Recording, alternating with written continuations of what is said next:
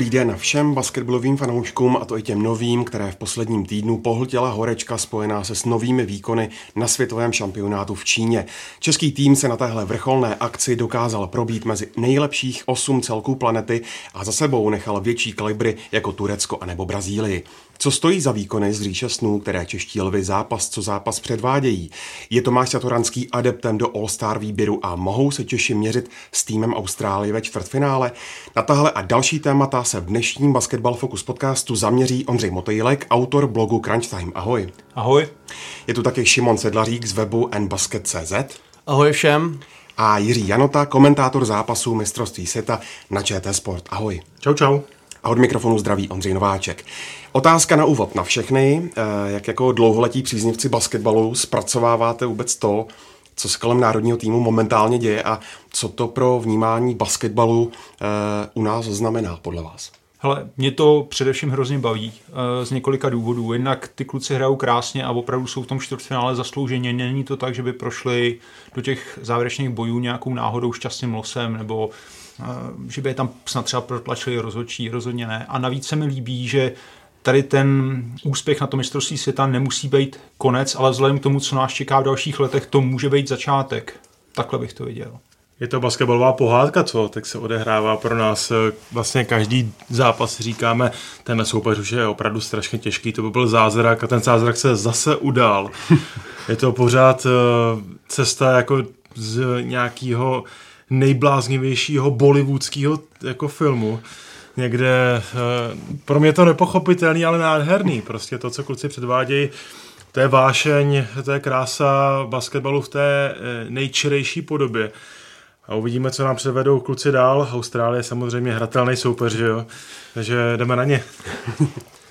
Mě na tom baví eh, z pohledu fanouška to, že Jirko, jestli se nemýlím, tak eh, zápas v Brazílii sledovalo nějakých 280 tisíc diváků.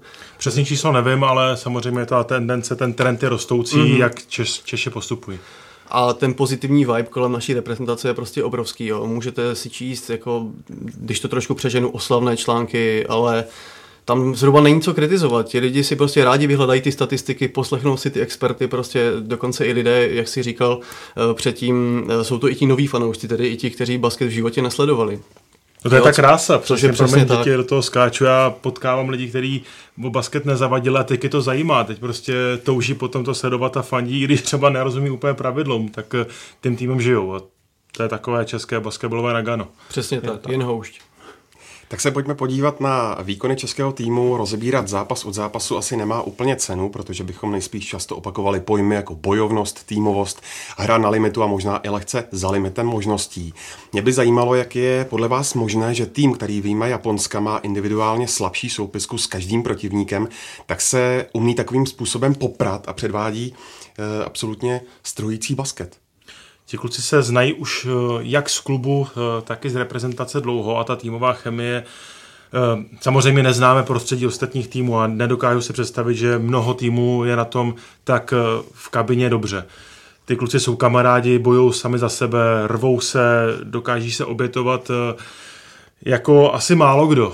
A v tom je ta síla, protože tou snahou, tou energií jak už jsem říkal, tou vášní pro basketbal se dá nahradit talent v jednom zápase. Pokud bychom se bavili o čtyř, ano.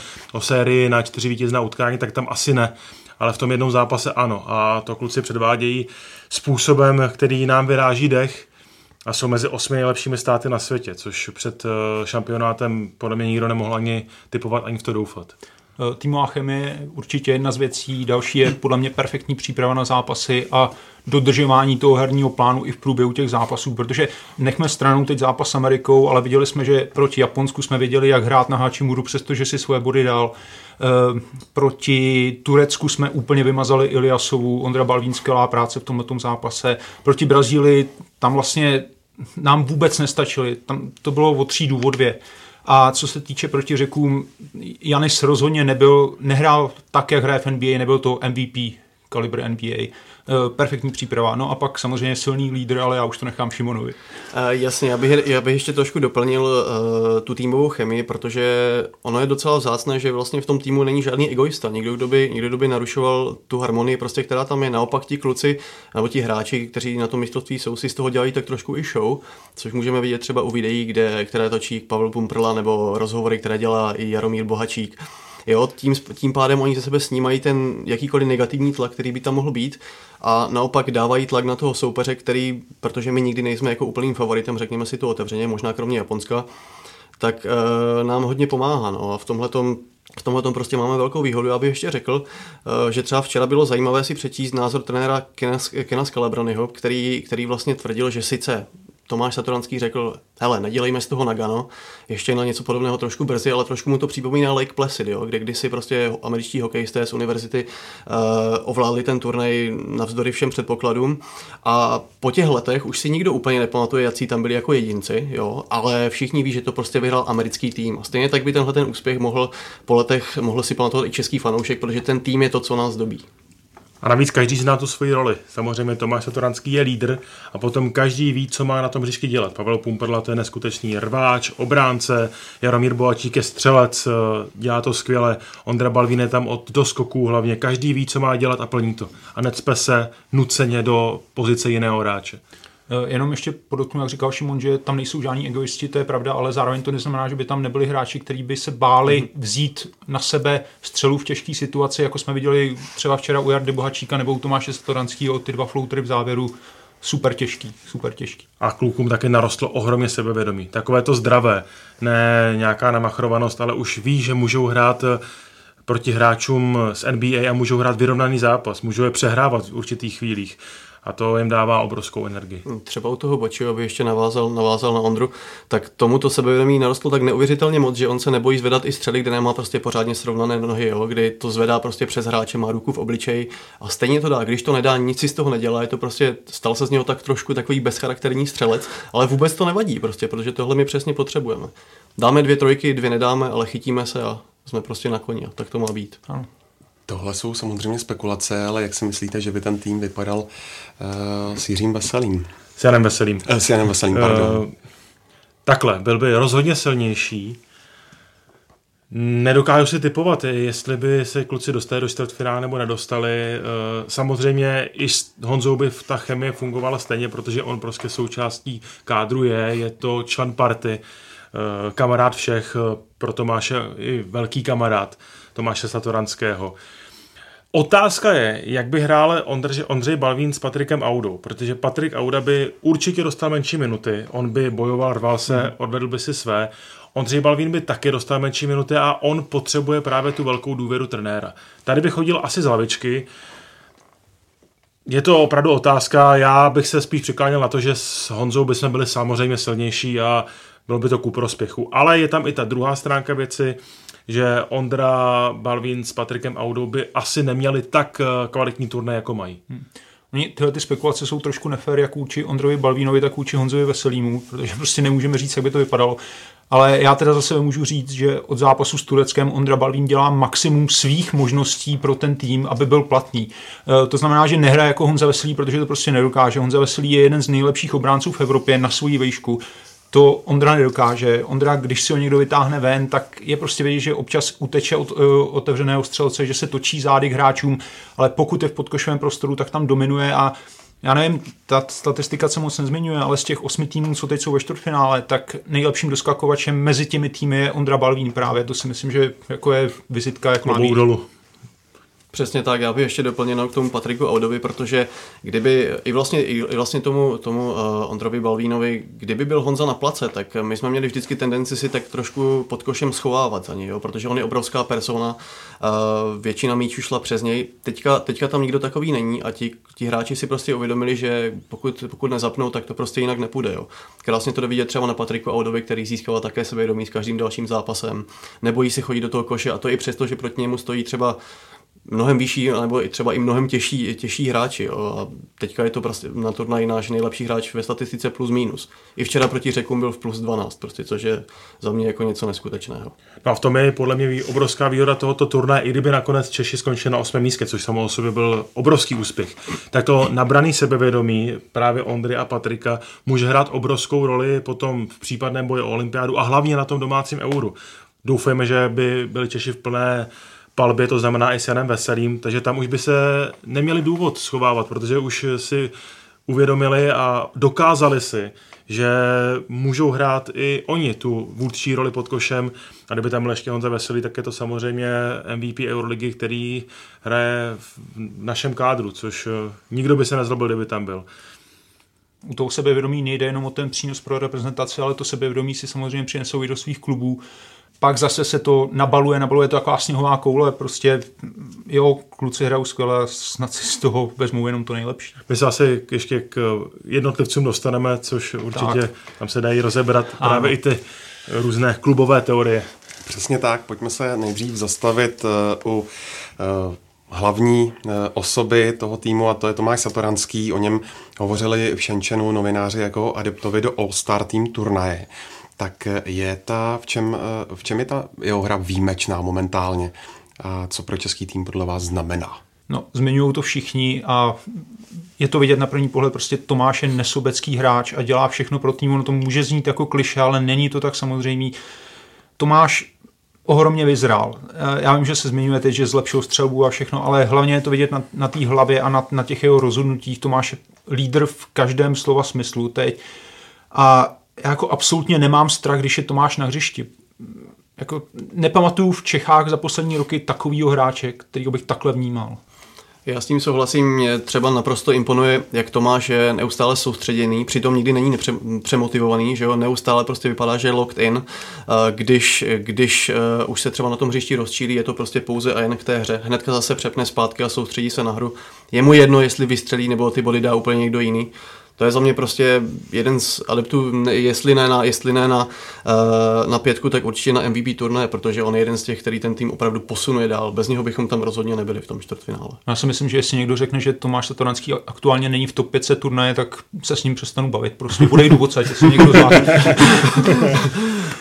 no a tam je eh, ta Eh, lídrovost, kterou si zmínil, vidět i, i mimo palubovku, když naše postoupili proti Turkům do to, té druhé osmifinálové fáze, tak samozřejmě obrovské nadšení, oslava. Ale první, kdo to krotil, byl právě Tomáš. Říkal, hej, jako super, postoupili jsme, ale soustředíme se dál, tohle není konec. Prostě začal napadat své spoluhráče v tom dobrém slova smyslu slovně a zase vyhecoval všechny, dali do pozoru, aby se zaštěli soustředit na další zápas hned, jak to bude možné. A dopadlo to, víme, jak poráž výhrou no. nad Brazílií rozdílem minimálně třídy. Je to vidět, je to vidět i na hřiště, komunikuje v televizi, prostě furt hecuje svoje spoluhráče. I přerušení hře včera třeba, kdo zvládne trošku odezírat, tak viděl, co říkal Ondrovi Balvínovi, když se Ondra trošku rozčiloval po možná špatně odpískaném faulu, tak mu říkal, uh, Vykaš, vykašli se na to, Ondro, vykašli se na to, Ondro. Jo, prostě Tomáš, Tomáš je lídr. Myslíte, že má po tomhle turnaji Tomáš Satoranský našlápnuto stát se eh, českou sportovní celebritou typu Jaromíra Jágra? Jaromíra Jágra ne. Jarda je jenom jeden.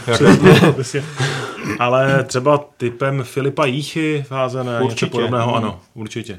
Tomáš byl na obalu každého časopisu v létě, tomu se prostě nedalo vyhnout, snad jenom mateří douška ho neočiskla, ale to ještě přijde určitě, to ještě, ano, to ještě přijde. není všem dnům konec a samozřejmě v tom jako velkou roli hrálo, hrály i ty peníze, ale o tom jsme se tady myslím bavili už minule, nebudeme se k tomu vracet jo, je to zasloužená role, kterou teď Tomáš má. Jestli někteří fanoušci pochybovali o tom, jestli si Tomáš ty peníze zaslouží, tak tady dává jasný důvod, že ano. ano, že on je sportovní celebritou, jednou z největších sportovních osobností u nás. V kolektivních sportech možná je největší v současnosti. A nejen u nás, ale i v Chicagu si pořádně mnou ruce, protože když se třeba podíváme na jejich e, profily na sociálních sítích, tak tam je okolo Tomáše obrovský hype, prostě, že je to člověk, který fakt tu Českou republiku táhne. Ty statistiky má neuvěřitelné a ti lidi prostě na tohle slyší, těší se, až ho uvidí i v té sezóně v NBA, to, což už jsem trošku odkročil, ale, ale dobře pro něj i pro nás. Já si myslím, že pokud přejdeme přes Austrálii, což by zase byl galaktický úspěch obrovského formátu, tak ho ta nominace do All-Star 5 prostě nemůže minout. Nemůže minout, ano.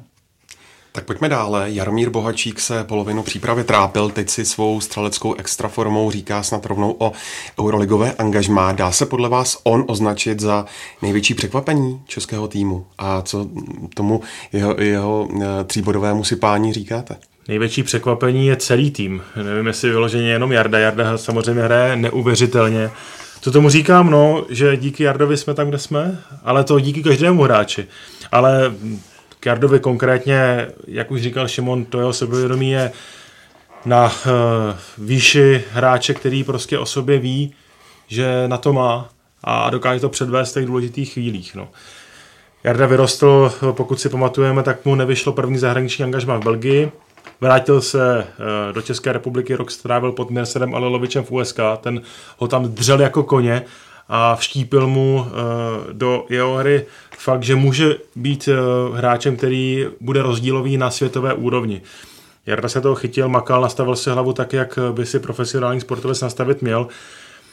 A uh, to, že hraje na světovém šampionátu tak, jak hraje, má k 20 bodům na zápas průměr, hmm. což hmm to, to je úroveň naprosté světové extra třídy. Je 12. nejlepší střelec, zase na třetí nejlepší skřídel. Nebo no, je to no, neskutečný, neskutečný čísla předvádí. Tak uh, říká si určitě o lepší angažmá. Tady ale je nutné podotknout, že ještě smlouvu. před šampionátem podepsal s Nymburkem, prodloužil smlouvu. Tak jestli by přišla nějaká nabídka do středočeského klubu, která by byla natolik výjimečná, ale dá se to předpokládat, prostě o, o Jardu bude zájem má smlouvu do roku 2022, ale předpokládám, že kdyby o něj měl zájem nějaký euroligový tým, opravdu vážný zájem, tak asi existuje cesta, jak to, jak to vyřešit, pokud by byl zájem s obou nebo vlastně ze všech tří stran. Eh, mně se Nerdovi líbí, nebo mám z něj takový pocit, že si z toho nic moc nedělá. Myslím to jako v dobrém slova smyslu. Ne, ne, že by mu to snad bylo jedno, ale prostě že se netrápí tím, když mu dvě střely nespadnou, že někde ztratí míč, že se mu někde něco nezadaří. Prostě zkouší to znova a znova. Já to na něm považuji za to nejcennější. Zároveň umí od, ně, od uh, každého trochu, on to i sám před tím šampionátem říkal, že uh, jeho role není jenom střelec, ale když je potřeba, tak je i náš střední rozhrávač, když si to máš potřebuje trošku odpočinout, dovede nahrávat, dovede doskakovat. Uh, takový hráči jsou potřeba v každém týmu. Eh, já bych ještě doplnil to, co, to, co říkal Jirka. Mi se na Jardovi strašně líbí ten jeho postupný vývoj. Jo? Jak mu tehdy nevyšlo vlastně to první angažmá v Belgii, tak eh, přišel zpátky do Česka, postupně se stal lídrem v průměrném mužstvu, jako, jakým je USK. Jo? Vytáhl USK docela jako do horních pater naší ligy, přišel do Nymburku, konečně nasal i ten mezinárodní basket, získal ty zkušenosti, stal se lídrem i tam. A teď konečně všechny ty zkušenosti může uplatnit i na mezinárodní scéně a jak si říkal Ondro, to, že on si z toho nic nedělá, on to má v povaze. On hmm. vždycky pro něho je sranda jedna z nejdůležitějších věcí v životě, hmm. takže, hmm. takže tady se dá třeba dobře použít to, že já úplně nejsem fanouškem, když někdo říká, že si ten šampionát jede užít, ale Jarda si ho opravdu užívá jako každou minutu, což je, což je super. Ještě k tomu Nymburku, pro Nymburk skvělý pro Českou ligu, že takový hráč samozřejmě u nás hraje, ale já prostě nevěřím, že tady zůstane. Eh, jestli bude pokračovat v těch výkonech na turnaj, jakých je, tak o něj bude obrovský zájem a skauti z celého světa o Jaromíru Bohačíkovi už vědí a vědí moc dobře. A tou, tou kvalitou rozhodně tam patří do Euroligy. Teď určitě.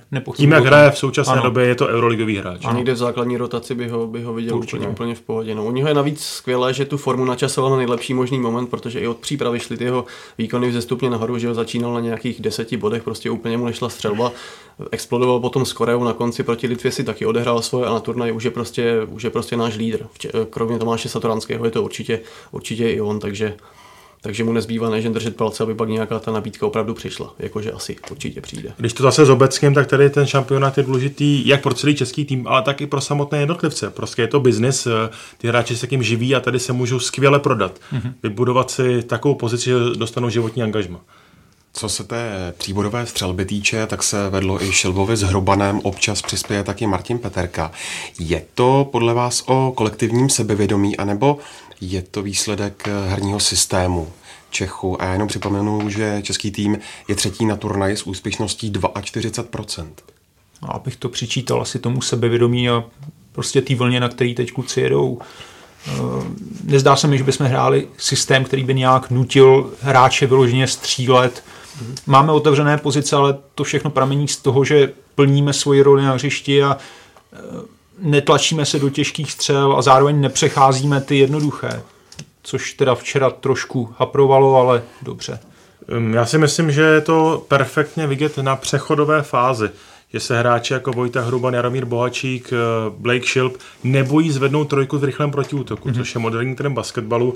Nepamatuju si, že by tohle český tým někdy v minulosti dělal.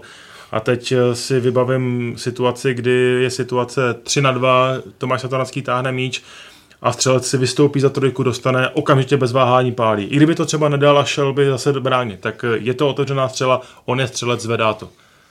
A díky pro nás dává. Mm-hmm. Přesně tak. Mně se, mně se i líbí, že my, my dokonce i víme o tom, že to je naše přednost, protože nejde jen o hráče základní sestavy, ale třeba i Martin Peterka.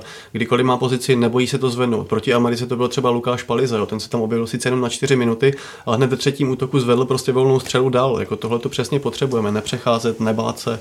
Zatím nám to vychází, takže já si myslím, že je určitě dobře pro nás. Na mistrovství se to samozřejmě nebude hodně otevřených pozic. Ano. A když už se nějaká objeví, tak se musí okamžitě využít. I kdyby to bylo ve třetí vteřině útoku. Jak byste okomentovali tempo, ve kterém český tým ty své zápasy vede? Brazilce tím dokázal doslova uspat. Tak dá se uh, takovýhle drive vydržet ještě v dalších uh, třech zápasech, které nás čekají?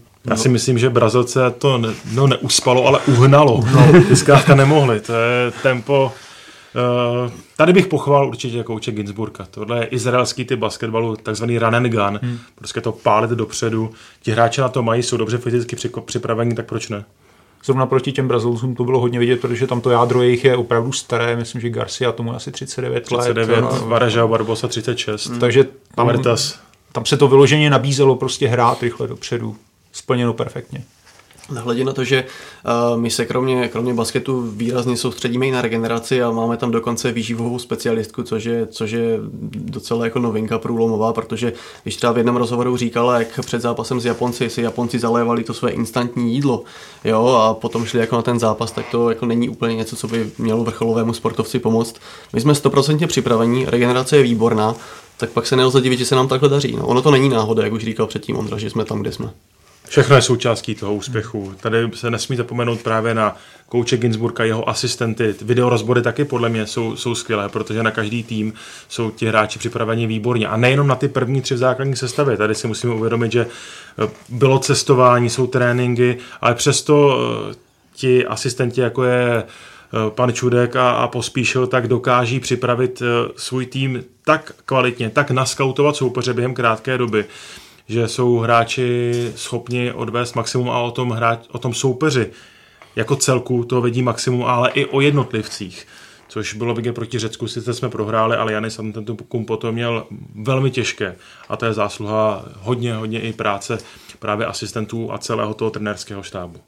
Když jsi zmínil, Jirko, eh, utkání s Řeckem, tak v první mm, poločase rozhodujícího duelu měli Češi 12 ztrát. Satoranský dal dva body, měl dva fauly a Češi se přesto z minus 9 dostali na plus 1. Tak vás poprosím o rozklíčování toho, jak je to e, možné.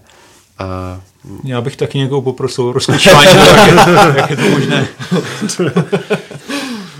No, Základ je v obraně. Jo, určitě. Je to, nedařilo se nám v útoku, ale nepřestali jsme bránit, bránili jsme dobře, výborně jsme doskakovali. Myslím, že na konci poločasu byl ten poměr do skoku 20 k 10 náš prospěch. Přesto ale si myslím, že s 12 ztrátama za poločas proti Řecku uh,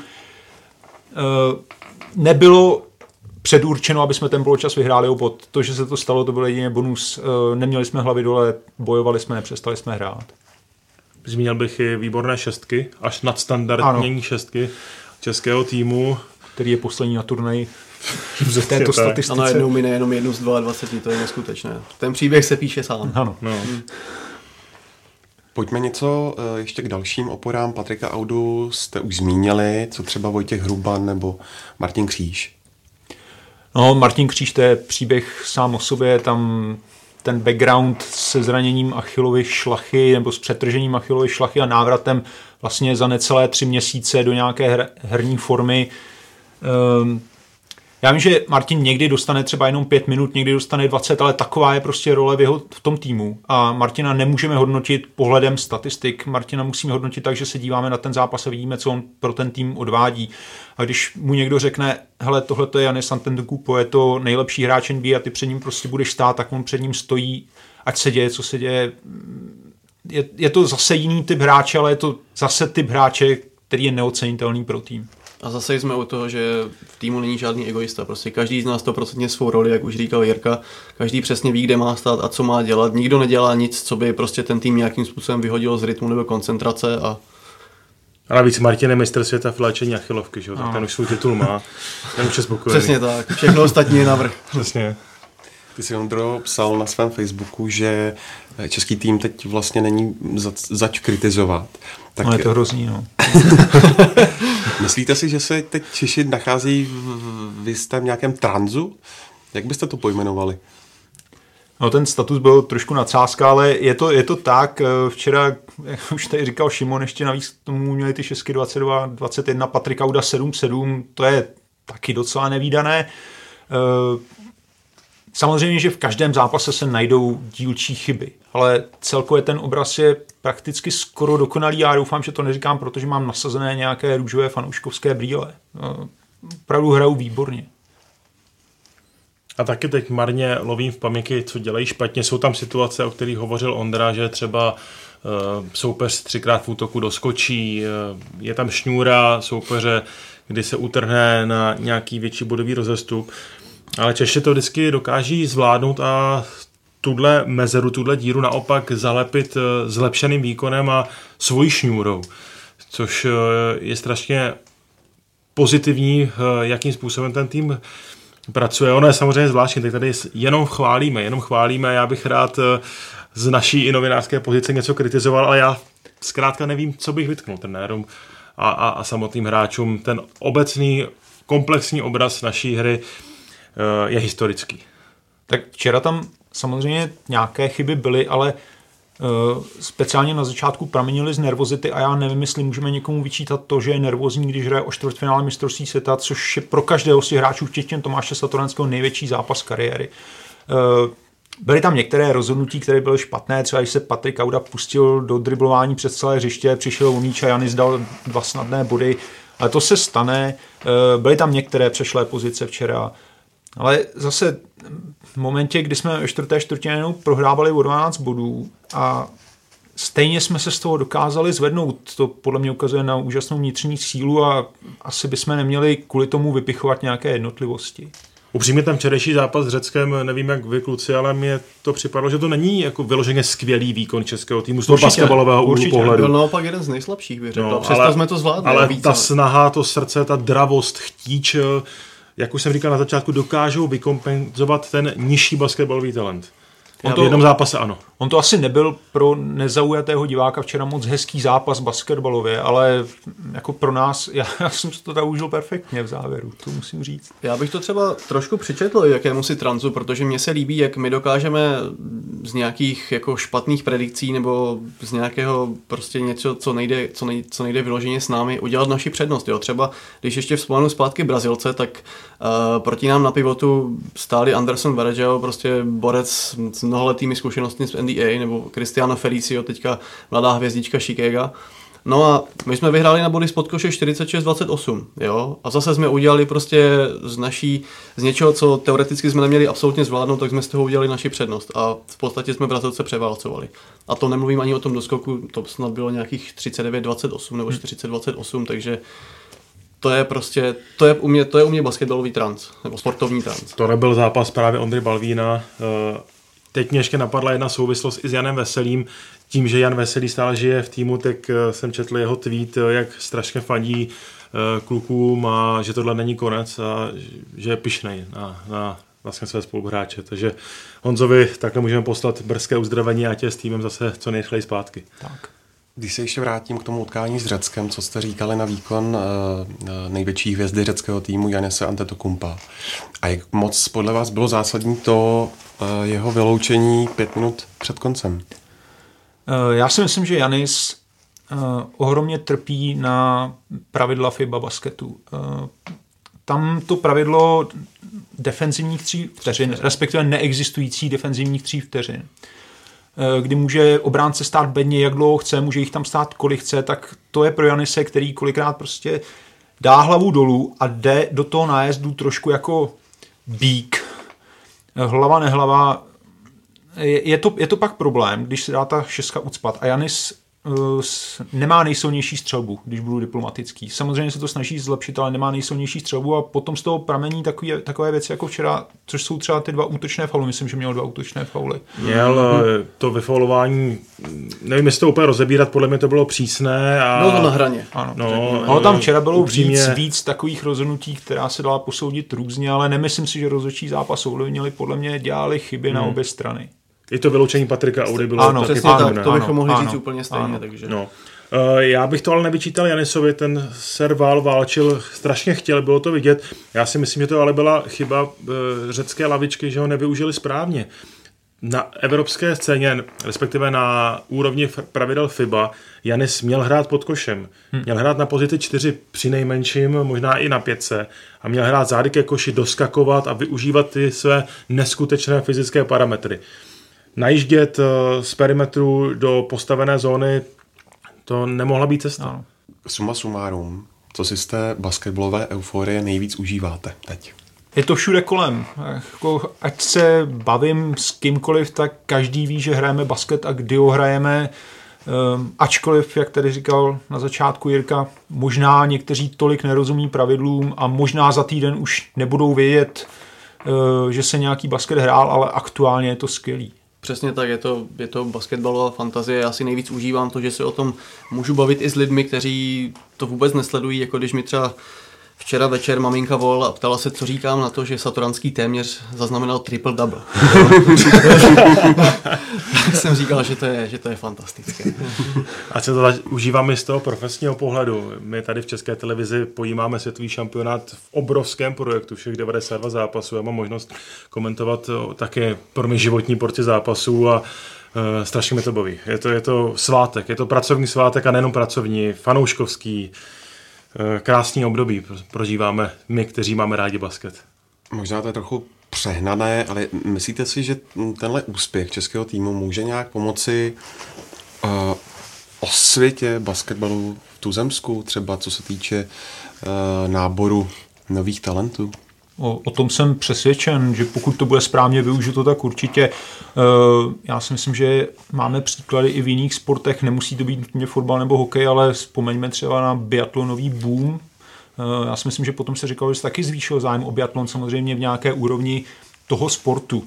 Nemůžeme čekat, že přijde, přijdou tisíce nových dětí chtít hrát basketbal, ale jako jak říká takové to známé kliše, nemusí pršet hlavně, když kape. no, co jiného by mělo zvýšit povědomí a zájem o basket, než takovýhle úspěch?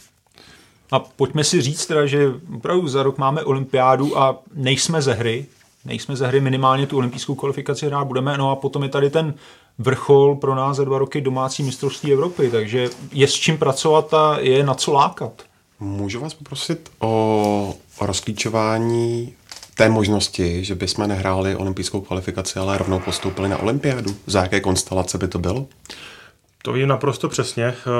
Je to souhra několika výsledků teď ve čtvrtfinále. Za prvé, Argentina musí přehrát Srbsko, protože nám jde o to, aby bylo co nejméně evropských týmů v semifinále. Pro upřesnění pouze dva nejlepší evropské týmy z mistrovství světa postupují na olympijské hry. A týká se to i, pokud by ten tým uh, zvítězil eh, v boji o titul a byl mistrem světa? Ne, prostě dva nejlepší evropské týmy postupují na uh, olympijské hry.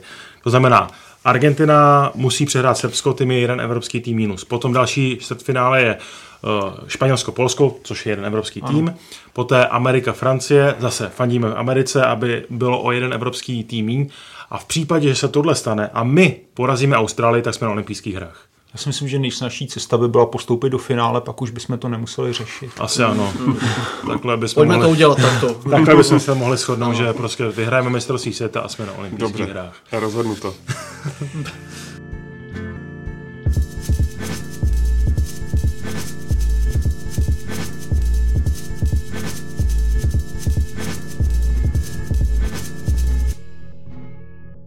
Pojďme se podívat eh, trochu na výhled eh, toho čtvrtfinále s Austrálií.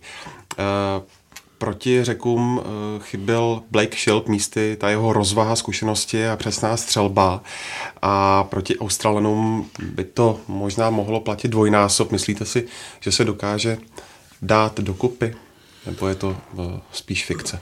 No tak náš eh, lékařský tým dokáže zázraky, vys Martin Kříž, mm-hmm. ale Michal Šop, manažer týmu, hned po tom zranění v rozhovoru s Jirkou Kalembou říkal, že ten výron je vážnějšího charakteru. Po čtyřech dnech, no nevím, nevím. Spíš si myslím, že Blake nebude připraven do hry. Ale no. nejsem v Číně, samozřejmě nevím, jak je na tom aktuálně, ale také jsem už několik výronů měl a dá se to nějakým způsobem dát do relativní, relativního provozu schopného stavu, když ten výron je nějaký lehčí střední, ale pokud je opravdu velký, tak uh, no třeba se stane zázrak zase. No a já si myslím, že my bychom při tom Blakea na tom hřišti opravdu hodně potřebovali, protože eh, jak si pamatujeme třeba ze skupiny, když, eh, když Japonci vyvíjeli tlak, enormní tlak na Tomáše Satoranského, tak mu tu hru dokázali otrávit, no a Patty Mills a Matthew Delavedova to jsou dvě takové motorové myši, které si myslím dokážou něco, něco podobného, no, takže bychom potřebovali, bychom měli adekvátní náhradu za Tomáše, aspoň na těch pár minut, aby třeba vydechl, uh, změnil nastavení v té hlavě, když to třeba, když to třeba náhodou zrovna v tu dobu nepůjde. Uh, jinak to budeme mít hodně těžké, no. zvlášť, zvlášť ještě při tom, že Petty Mills zrovna teďka naposledy proti francouzům chytl ne životní, ale určitě nejlepší formu na turnaj, takže takže na rozehrávce budeme mít, myslím si, i přesto, že máme možná nejlepšího rozehrávače na turnaji, tak tam budeme mít těžkou práci. Tam je problém, že um, na tomhle postu máme tak úzkou rotaci, protože trenér Ginsburg sice vyzkoušel Jakuba Šiřinu, ale asi to nefungovalo podle jeho představ, takže ho zase stáhnul Tomáš Vioral, zasahuje do zápasu vyloženě jenom sporadicky a předpokládám, že najednou z čisté jasna ve čtvrtfinále jít touhle cestou by asi nebylo nejlepší. Takže na rozehrávce pak alternuje teda Boči, případně Vojta Hrubán, ale to už opravdu experimentujeme potom. A, a budou nám chybět, budou nám chybět eh, na perimetru. Ano, tak. Takže tam je, tam je to už potom těžký dolepit nějak. No. Každopádně by to, by to byl bonus, ale zase otázka, jaký by to byl bonus, kdyby hrál Blake a nebyl by stoprocentní. No. Je to, je to na trenérech, jsem rád, že to nemusím řešit. na druhou stranu řeky, řeky jsme, sice jsme prohráli, ale ten zápas jsme zvládli i bez Blakea. A ten tým, jak už jsme se bavili, je teďka v, se veze na takové vlně jako pohody a euforie, že by si s tím snad měl poradit. Jestli to bude výhra nebo to bude prohrát, těžko říct, ale myslím si, že určitě neuděláme ostudu.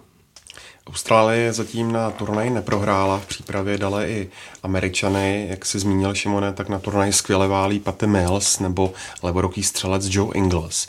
Tak jak na Austrálany hrát a e, myslíte si, že ten australský styl může Česku sedět, anebo spíše ne? Já jsem rád, že jdeme na Austrálii a ne na Francii.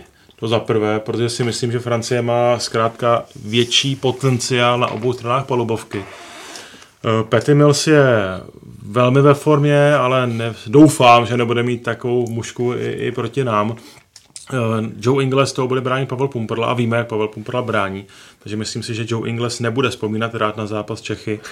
A hodně důležité bude, jakým způsobem si Ondra Balvín a Patrik Auda poradí s dvojicí Bogut Baines pod košem. Tam na doskoku to bude hodně důležité.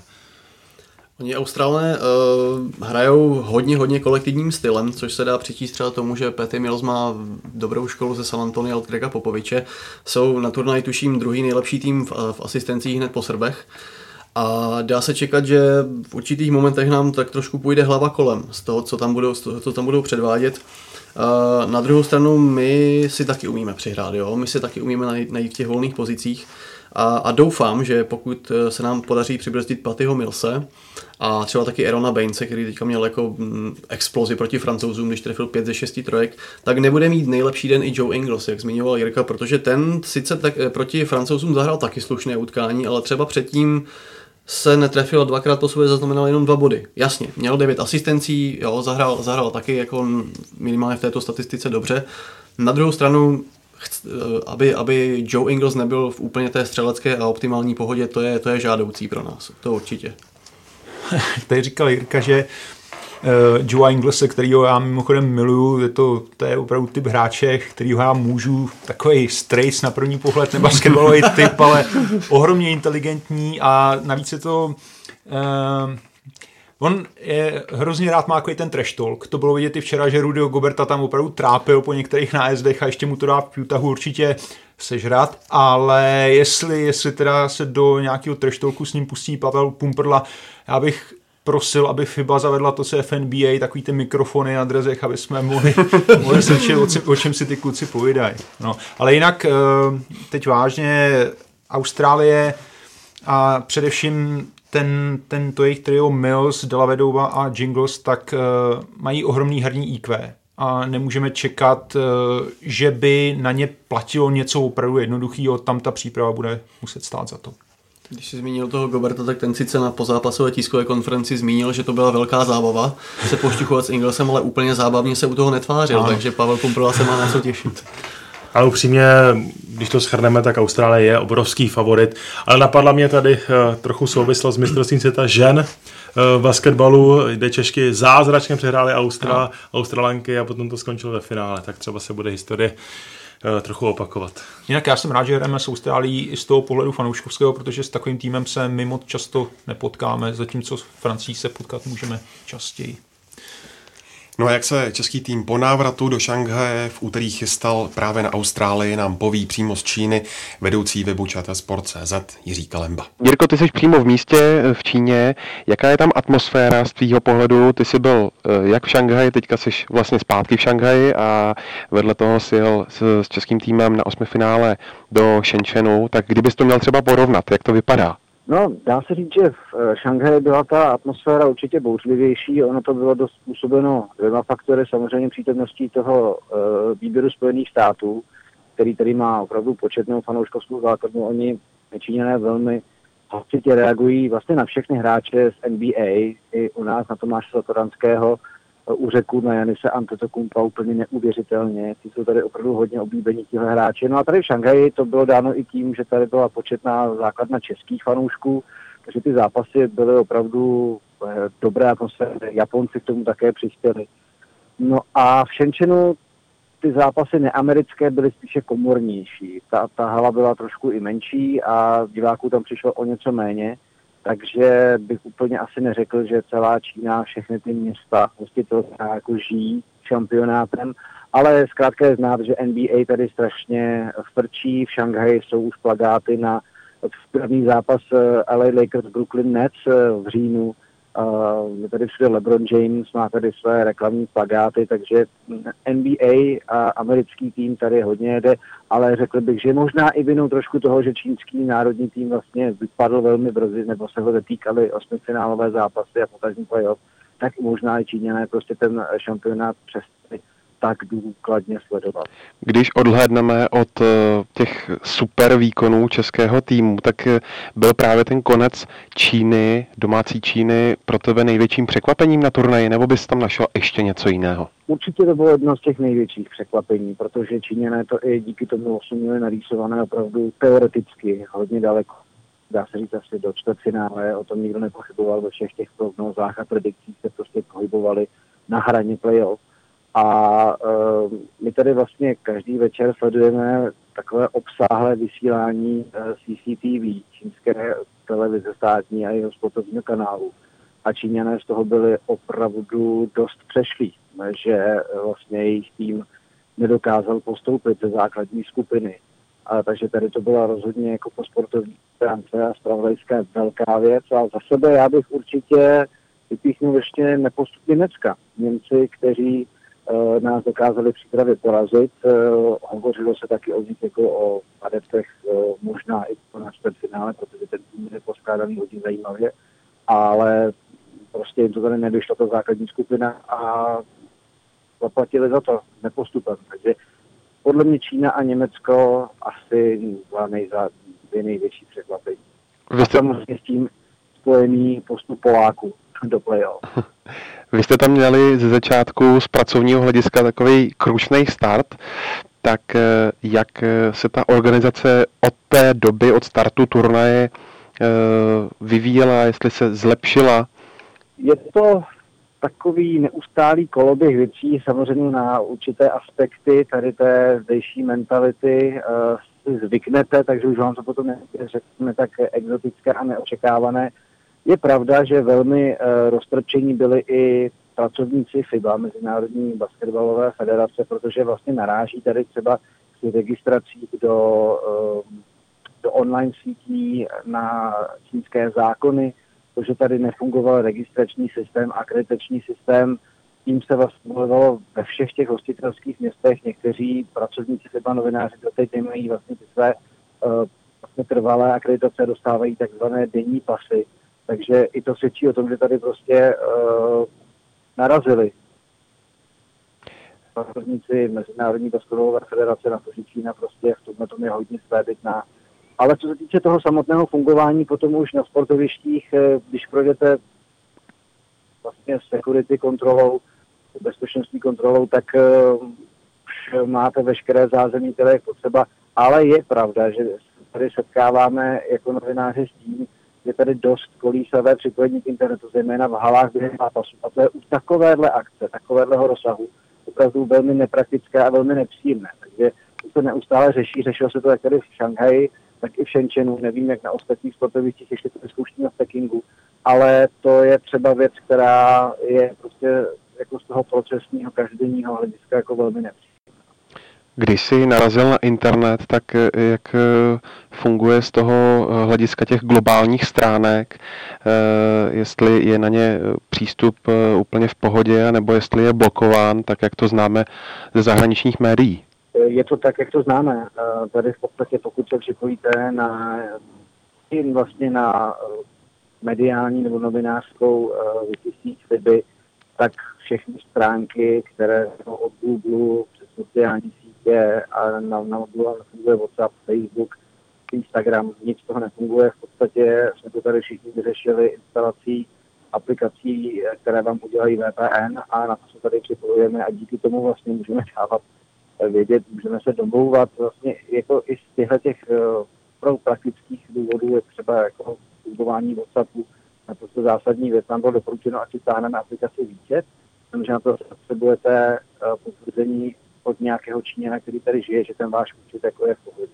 Aha. Takže to se mi třeba nepodařilo sehnat uh, a tak uh, prostě VPNky tady všichni směle rozjíždíme, žhavíme, jsme připojení přes Austrálii, Japonsko, Německo, Francii, aby jsme prostě mohli jako fungovat tak, jak jsme zvyklí. Tom je to samozřejmě, tak jako dá se na to zvyknout, ale je to prostě jeden z aspektů toho, že ten šampionát je, je v téhle zemi. Úplně poslední věc, tvoje predikce před eh, středečním eh, zápasem s Austrálií. Uf, no, jako samozřejmě jako v předchozích případech naše soupeři vypadají na papíře silně a mají samozřejmě vyšší jako tu individuální kvalitu jeden na jednoho, když to porovnáme jméno proti jménu.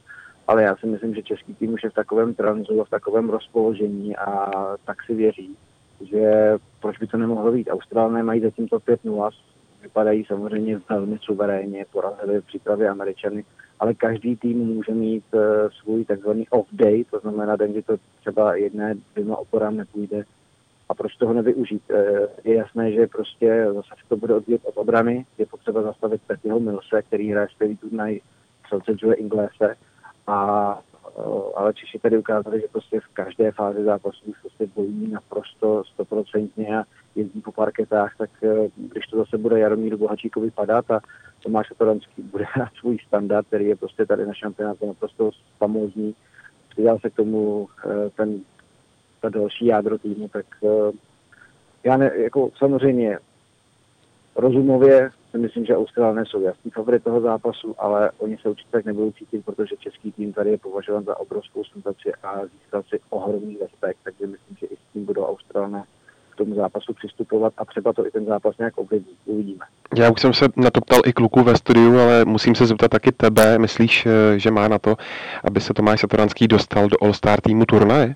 Hmm, zatím tomu tak všechno nasvědčuje. Byl dvakrát eh, jako ve statistikách eh, přihrávek je ohromně vysoko, ale musíme si potaz, že ta nominace těch pěti nejlepších hráčů to samozřejmě hodně determinuje i to, kam ty týmy z turnají dojdou. A na jeho pozici číslo jedna je třeba podle mě ještě velkým adeptem třeba Kemba Walker, uh, americký rozehrávač a nebo třeba skvělý turnaj hraje Ricky Rubio. Takže určitě je teď podle mě v té širší nominaci, ale nevím, jestli to tam úplně dotáhne, ale i to, že se o něm v té souvislosti mluví, dokazuje, že prostě má fantastický turnaj, český basket našel ohromného vůdce a lídra.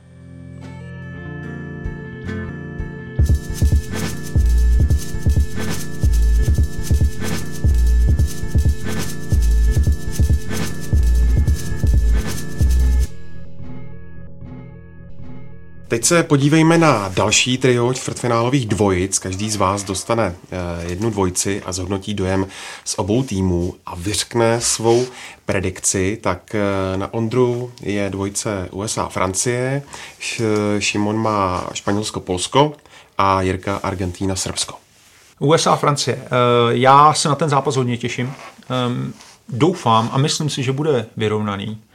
Eh, USA tady nejsou v optimální pohodě a sestavě, to víme všichni, bylo to řečeno tisíckrát.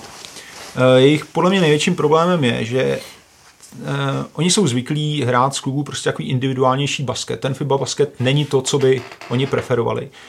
Ale tady, tady jim chybí takový buď hráč, který by měl takovou tu takzvanou kompletní package, to znamená, že by uměl všechno, něco jako Kevin Durant, anebo by měl některou schopnost tak výraznou, že by upozadila to, co nedovede. Třeba jako James Harden, který nemá úplně nejlepší obranu, ale v útoku si odehraje opravdu to, co nezvládne 99%, celý 99 lidí na světě.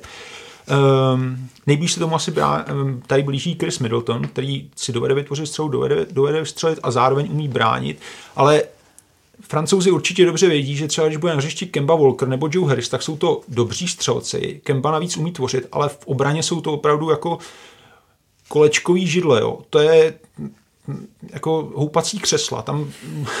Houpací koně. Ano, to je, jako, třeba Joe Harris, obej Joe a Harris se opravdu nevypadá složitě. Já vím, že takhle od mikrofonu se to řekne, ale uh, tam je problém. A uh, Oni mají docela problém na pivotu. Miles Turner samozřejmě hraje dobré mistrovství, ale Lopez ani Plumlee zatím nevypadají nejlíp.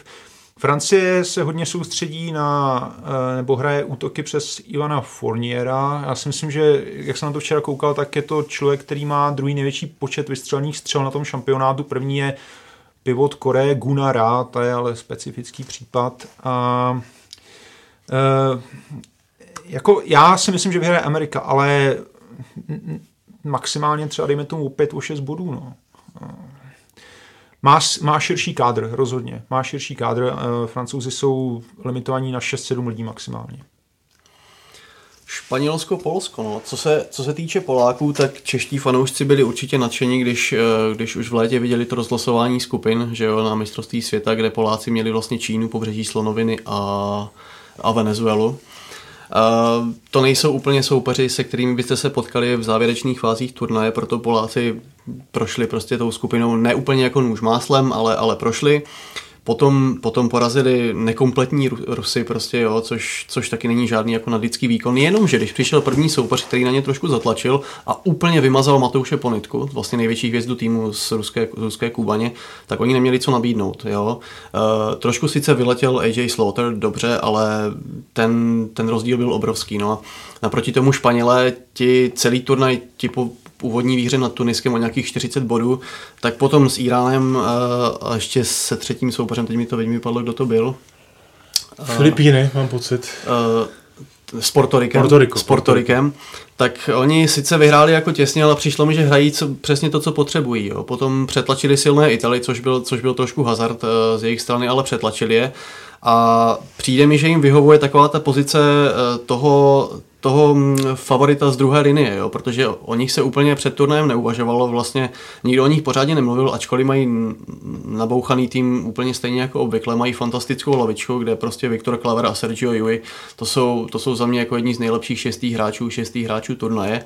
Uh, abych tak vyřkl jako nějaký verdikt, tak se bojím, že tohle bude nejjednoznačnější zápas celého, celého čtvrtfinále a klidně bych si sadil na to, že Španělsko vyhraje o více než 15 bodů. Naopak Argentina Srbsko myslím, že bude nejkrásnější basket celou čtvrtfinále. Uh, Argentinu jsem dvakrát komentoval, hráli úžasně, Facundo Campazzo je kouzelník na rozehrávce, to je úžasný, eh, co tento malý velký muž předvádí. K tomu Lapro Vitola, mladíci na perimetru a samozřejmě veterán pod košem Luis Skola, který kterému prostě není 39 let, to není možné, to, co, to, co on odvádí pro svůj tým. Na druhé straně Srbsko pro mě favorit turnaje, vyřkl jsem to i v předchozím podcastu, ale zarazila mě eh, ta jejich výkonnost proti Španělsku, takže si myslím, že jsou favorit v tomto zápase, ale ne takový, jak se mohlo na první pohled zdát, ale hlavně si myslím, že to bude opravdu nádherný basketbal z obou stran, ve kterém eh, v koncovce zvítězí Srbové. A když se ještě zastavíme u toho utkání Srbska se Španělskem, eh, mohl bys to nějak blíž komentovat? Co to o Srbech vlastně řeklo, ta prohra? Uh, řeklo to to, že možná se úplně nevyrovnali s tou svojí pozicí favoritů, protože ten kádr mají složený úžasně. To je, na každé pozici je několik hráčů, kteří by hráli v jiných týmech v základní sestavě a hlavně pod košem ta síla je obrovská, nejenom jako váhová a výšková, ale i kvalitativní. A třeba Nikola Jokic vybouchl s nervy proti Španělsku, eh, musí se dávat na to pozor. Samozřejmě ta eh, srbská nátura je, je vášnivá, může to sehrát pozitivní stránku věci, že ten tým bude v neuvěřitelném laufu, ale na druhou stranu, pokud to ten soupeř nějakým způsobem naruší, tak to uh, rozhodí srbskou pohodu a může to dopadnout tak, jak to dopadlo proti Španělům. Takže z těch pro mě neochvějných favoritů si myslím, že jsou Srbové k poražení a třeba budu překvapen, Argentina vyhraje, protože Argentina předvádí vážně moc hezký zápas, uh, moc hezký basketbal i když také prošli z té části turnaje z podobné, o čemž hovořil Šimon, že vlastně neměli vyloženě silného soupeře proti sobě. Přehráli Rusko, Nigérii, dobře Polsko, ale není to ten soupeř kalibru Srbsko, Španělsko.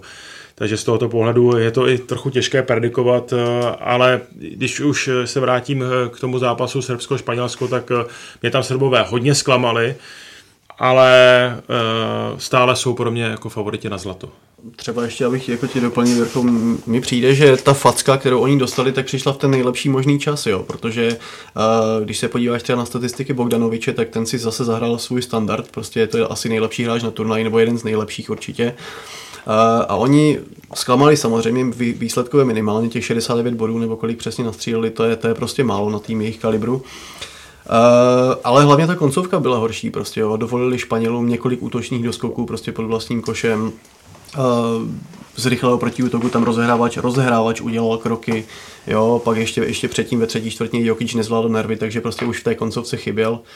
Tohle už se třeba, si myslím, po takové zkušenosti po druhé nemusí stát, takže pro mě to jsou třeba Srbové pořád, pořád hlavní favorité turnaje. Já si myslím, že před tím zápasem byli v ohromném laufu, myslím, že jejich průměrný rozdíl vítězství byl víc než 40 bodů, což je neuvěřitelný. A nechci říkat, že to přímo podcenili, ale možná byli trošku méně soustředění, nevím, a pak už se do toho zápasu nedostali. Každopádně ten trest je přísný, protože místo, aby dneska hráli s Polskem, tak musí porazit Argentinu, což je, jak říkal Jirka správně, opravdu těžký soupeř a v semifinále potom případně jdou na Ameriku. Takže eh, je vidět, že ačkoliv v těch zápasů na mistrovství je relativně dost, tak se nevyplatí vypustit vůbec nic. Velkým zklamáním skončil šampionát pro domácí Čínu, která měla od losu prakticky narýsované čtvrtfinále. Tak co za tím jejím propadákem vidíte a musíme ještě dodat, že sudí často dělali pro Číňany, co se dalo. To je pravda, já jsem je třikrát komentoval a vždycky mě zklamali. Uh, oni měli pod košem obrovský potenciál, včetně uh, bývalý hráč NBA Etienne Lien, tam eh, nehrál vůbec eh, v pozicích, eh, kterých hrát měl. Obecně celý ten systém Číny se mi vůbec nelíbil. Tři hráči kvalitativně velmi dobře, všichni tři přes 210 a často hráli z perimetru. Prostě pro mě nepochopitelně špatně zvolená taktika čínských basketbalistů, zvlášť proti týmům jako je Venezuela, i Polsko, prostě Čína je basketbalově lepší než, než Poláci a stále stejně to nezvládli. Ten klíčový zápas s Venezuelou prohráli proto, že nechali Venezuele, tedy týmu, který má nejvyššího hráče, myslím si, že 203 cm vysokého, 20krát v útoku doskočit. To bylo pro mě naprosto nepochopitelné a obrovské selhání celého čínského týmu. A to vypovídá o té aktivitě, o té energii. Prostě Číňané byli svázáni, nešlo jim to a v útoku hráli uh, prostě takticky velmi špatně. Přesně tak. Eh, Číňané mi přišlo, že jsou nesmírně nervózní v určitých fázích zápasu. A když se podíváme, když to vezmu třeba jenom z pohledu statistik, tak tam nebyl úplně někdo, kdo by se dokázal takzvaně urvat. Jo? Tien jen nezahrál špatný turnaj, to určitě ne. Na druhou stranu si myslím, že Číňané od něho čekali trošku více. No. Přišlo mi, že, jak tady říkal Jirka, s těmi třemi hráči na, na perimetru, respektive s tím, že tam spali všechny ty vysoké vedle sebe, jako kdyby se zastavili jako x let zpátky, kdy se kdy platilo pravidlo, že kdo je vyšší, tak vyhrává. Jo. To, prostě, to prostě úplně nejde. A to Číňané vůbec vůbec nezvládli. No ale Wang, Chou či i Tien Lien, to jsou vážně jako dobří hráči, talentovaní v čínské lize, která si myslím má rostoucí tendenci a vůbec to není špatná soutěž, tak tam dominují, dávají přes 20 bodů na zápas a tady hráli i se svými parametry prostě spoza oblouku. To bylo pro mě nepochopitelné. Tam hlavně Venezuela na to nemohla najít odpověď. Ty byly o decimetr nižší v každém souboji. Přesto Číňané to nezvládli a končí samozřejmě pro čínský basket velká škoda, ale myslím si, že nějaká zásadní rána pro vnímání basketbalu v Číně to není, protože tam hlavně díky NBA je ten sport nesmírně populární. Je pravda, že jak říkal Jirka, eh, Venezuelci sice byli malí, ale byli strašně nepříjemní. Jo. Takový ten tvrdý tým, takový ti buldoci, co se do vás zakousnou, ale souhlasím, že jsou jednoznačně poražení. Respektive byli je zázrak, že Čína nepostoupila. Pro mě to je největší a. negativní překvapení mm, turné mm, společně s Němci. Ta, ta jí cesta do čtvrtfinále byla skoro narýsovaná, to mm. vypadalo. Nevyšlo to. Kuci k tomu řekli všechno, k tomu nemám co dodat. Ty jsi, Jirko, zmínil Německo. E, pojďte zkusit ještě říct, co dalšího vás na turnaji zaujalo. Ať už výkony Německa, nebo třeba kauza Litva, nebo nějaká individualita tak já už jsem nakousl Německo, tak to dokončím. Odehráli skvělý zápas proti Francii, prohráli o čtyři body a to vybouchli v první čtvrtině, kdy to měli v jednu chvíli 21 ku 4. Stejně byli ve hře a odehráli vážně dobrý zápas a málo chybělo k tomu, aby ten obrat uh, dotáhli do vítězného konce. No ale zápas potom nestačil na Dominikánskou republiku, která také není vůbec silná. Chybí tam El Horford, Carl Anthony Towns, James Feldin, tedy hvězdy z NBA plus hráč Euroligy. A stejně Dominikánská republika dokázala Německo porazit. Básní se tady o tom, jak je skvělý Dennis Schroeder hráč. Bez pochyby je. Je to výborná individualita, ale je to hračička, která radši nahraje třikrát, než dá sám koš. Hraje radši na krásu. A proti Dominikánské republice to bylo vidět. Tam si moc věřil, celý, celé Německo do toho zápasu šlo, že si nemůže nic stát. Když měli lauf, tak místo toho, aby Schroeder dal jednoduchý dvojtak, tak nahrával na obsazeného spoluhráče, nic z toho nebylo těch situací tam bylo X a nakonec na to Němci doplatili. Poté se zlepšili, další zápasy vyhráli, no ale až v té nižší polovině tabulky. Přitom já sám osobně jsem je typoval jako černé koně celého turnaje, protože v přípravě hráli fantasticky. A ta německá zarputilo jsem si myslím, že, myslel, že bude eh, hodně platit v Číně, ale ten zápas s Dominikánskou republikou naprosto nezvládli. A i přes statisticky dobrý výkon Schrödera, tak myslím si, že na tom velkou vinu nese tento lídr.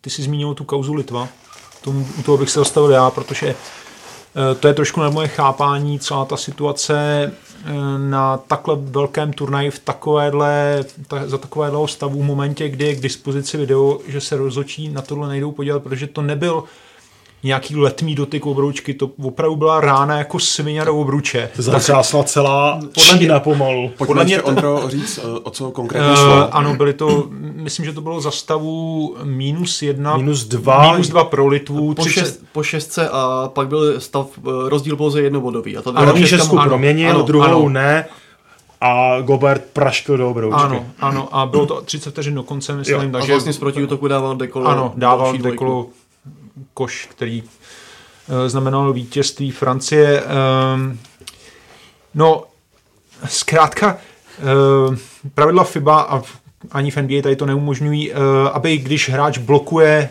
míč nad obručí, tak aby se dotknul obruče.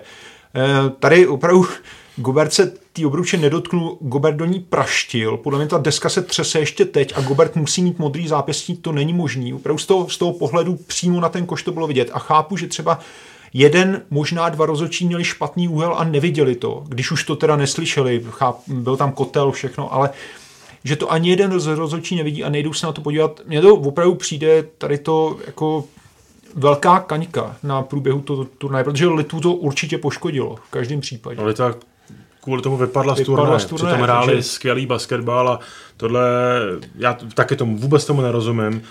A přitom se tam řeší na turnaji, eh, co se týče videa, úplně všechno. Ano. Milimetrové ano, přešlapy, ano, trojky, tak. vrácení času o desetinu. V první čtvrtině, v polovině první čtvrtině rozhodčí pět minut řeší, jestli vrátí čas o dvě vteřiny zpátky. Úplný nesmysl z mého pohledu, akorát to zdržuje, prostě otravuje to diváky v tomto případě. Není to nic důležitého a pak se stane takováhle věc a oni se ani nejdou podívat na video. Jako naprosto chápu to, že ta Litva je, když to řeknu slušně, naštvaná. Je to obrovský kontrast, protože, protože třeba fanoušci právě díky tomu, že se přetáčí opravdu každá blbost, tak, uh, tak říkali, že basketbal, ti lidé, kteří to jako obvykle nesledují, takže basketbal je nesmírně objektivní sport, že tam se nedá nic obejít, všechno je na videu, jo. Uh, třeba oproti fotbalu a tak dále, to tady nebudu rozebírat. Uh, a teď se stane něco podobného navíc v takovém zápase, jo. To, to mi hlava nebere, to mi hlava nebere. Teď trošku odbočím. Včera po tom našem zápase evidentně řečtí fanoušci měli pocit, že je rozhodčí zařízli, poškodili, eh, takže se na všech facebookových profilech FIBY začaly objevovat hashtagy FIBA Mafia a právě se odvolávali i na tuhle eh, kauzu Litva. Eh, samozřejmě já si myslím, že snad jsme na tohle do subjektivní, aby jsme řekli, že to, to řecké naštvání pramenilo především ze zklamání. Jako nebylo to nejpovedenější utkání ze strany rozhodčích, ale už jsme to říkali, kazali to na obě strany, ale tady to je něco úplně jiného. Tady to opravdu bylo vyřazení týmu z turnaje chybou rozhodčích. Ještě Ondro, jak jak jsi mluvil k těm řekům, tak uh, mě včera, mě včera uh, překvapilo, když jsem asi hodinu po zápase našel na Eurohoops uh, na Eurohoops eh, článek, že Řecká federace vlastně podává protest, podává protest. Proti, proti všem třem rozhodčím a ještě proti videu jo, z toho zápasu. A ať si ho klidně podají, ale je to trošku neobjektivní a navíc, jako aniž, aniž bych chtěl snižovat jakkoliv náš tým, tak když prostě neporazíte s MVP NBA, NBA eh, tým z osmi kluky prostě z České ligy, tak se můžete zlobit jenom sami na sebe. Nebo porazíte, ale ne dostatečným rozdílem. E, přesně tak, ano. Ale vy neporazíte Brazílii. Neporazíte Brazílii. Přesně no, tak, no. tak. Ti objektivní fanoušci uznali, že Brazílie byla zlomovým bodem, ale... Řekové si podle mě nemají na to stěžovat, mají si stěžovat na sebe, ale Litva těch mi upřímně hrozně líto. Ondra tady zmiňoval to nadpoužívání videa, já si myslím, že když už se používá ty si říkáš, že to je nesmysl, ale OK, je to na turnaj zavedený standard, tak je všechno jako, jak se říká, clear. Ale líbilo se mi vždycky, když jsem komentoval, jakým způsobem se ty situace řeší, že to je všechno správně a o to větší nonsens je, je tohle. To prostě mi hlava nebere, jestli rozhodčí koukali spíše na boj pod košem, jestli tam není nějaký faul v téhle situaci, taky to chápu, taky tomu rozumím, asi možná to ani není chyba od rozhodčích, ale při reakci litevců, tomu výbuchu, jak se jdu zkontrolovat, tak ano. má to cvaknout, hele, tady se něco stalo, tak se na to podívám, když mám tu možnost. Je potřeba říct, že všichni ty tři rozhodčí, myslím, dostali trest, že už si na turnaj nezapískají. Uh-huh. Ale to Litvu samozřejmě do turnaje nevrátí. Přesně tak. tak no. Kdo neviděl po zápasovou tiskovku s litevským trenérem, tak uh, určitě doporučuji dohledat. je docela síla. To byla výživná. No. Uh, úplně poslední věc, když samozřejmě víc se to nedá odhlédnout od eh, čtvrtfinále s Austrálií, tak vedle toho utkání na co nejvíc se ještě na mistrovství se těšíte. Já na zápas, který předchází zápasu Česko-Austrálie a to Amerika-Francie. To bude velká bitva. To bude super basketbal. Myslím si, že tam se můžeme dočkat i velkého překvapení, protože Francie na to má porazit eh, Ameriku, i když Ondra říkal ten svůj typ obráceně, tak eh, to bude velká show. No. Já si myslím, že to, že já jsem říkal svůj typ obráceně je dobrým znamením pro Francii, vzhledem k mé bilanci. Jestli někdo čte můj blog, tak jsem tam typoval většinou špatně. Eh, já jsem chtěl říct úplně to samé, respektive ne, že typuje špatně, ale Klidně že se těším na... je to hrůza. to se fakt ne, že se těším na ten stejný zápas, protože uh, mi přijde, že uh, fanoušci i experti američany tak trošku neprávem odsoudili do, takového, do takové pozice druhořadého favorita. Jo? Potom, co oni, oni mi přijde, že oni na turnaji zrajou jako víno. Oni vlastně měli těžkou přípravu, že jo, nepřišli téměř žádné hvězdy, prohráli s Austrálií, ale na turnaji se zápas od zápasu, ačkoliv je to kliše, zlepšují. Uh, oni se často vymlouvají na to, nebo respektive vymlouvali na to, že týmy, proti kterým hráli, včetně Austrálie, už jsou spolu strašně dlouho. Jenomže teďka, když Brazilci hráli proti, proti Americe, tak i Anderson Varejao po zápase uznal, že Američani konečně vypadají, jako kdyby právě oni spolu hráli dlouho. Jo? To znamená, že si myslím, že se máme na co těšit a určitě ještě Amerika neřekla poslední slovo a já osobně si myslím, že přes Francii přejde. Poslední věc, na co se těším já začne to být teď konečně přehledné, protože teď těch zápasů bylo tolik a kolikrát tolik kvalitních se hrálo najednou, že jsem nevěděl na co dřív koukat. To bylo chvilku, jsem slyšel Janotu, potom Budku, potom to komentoval zase někdo jiný člověk, se v tom nemohl zorientovat. A teď to bude jedno čtvrtfinále přestávka na kakičko, pak druhý čtvrtfinále, teď to bude pěkně za sebou. Ale rádi uslyšíme Janotu kdykoliv. ano, ano. Pánové. A já, já ještě připomínám, že všechny duely světového šampionátu můžete sledovat živě na ČT Sport a webu čtsport.cz a čtvrtfinále s Austrálií vysílá ČT Sport ve středu od 15 hodin. Z aktuálního Basketball Focus podcastu je to všechno, na ten další se můžete těšit po konci turnaje. Ondro, Šimone a Jirko, moc krát díky za vaše komentáře a postřehy. A díky taky vám, posluchačům. A připomínám, že nás najdete na obvyklých adresách, a to je web čtsport.cz a taky na Spotify, YouTube, SoundCloud i v dalších podcastových aplikacích. Tak se mějte hezky.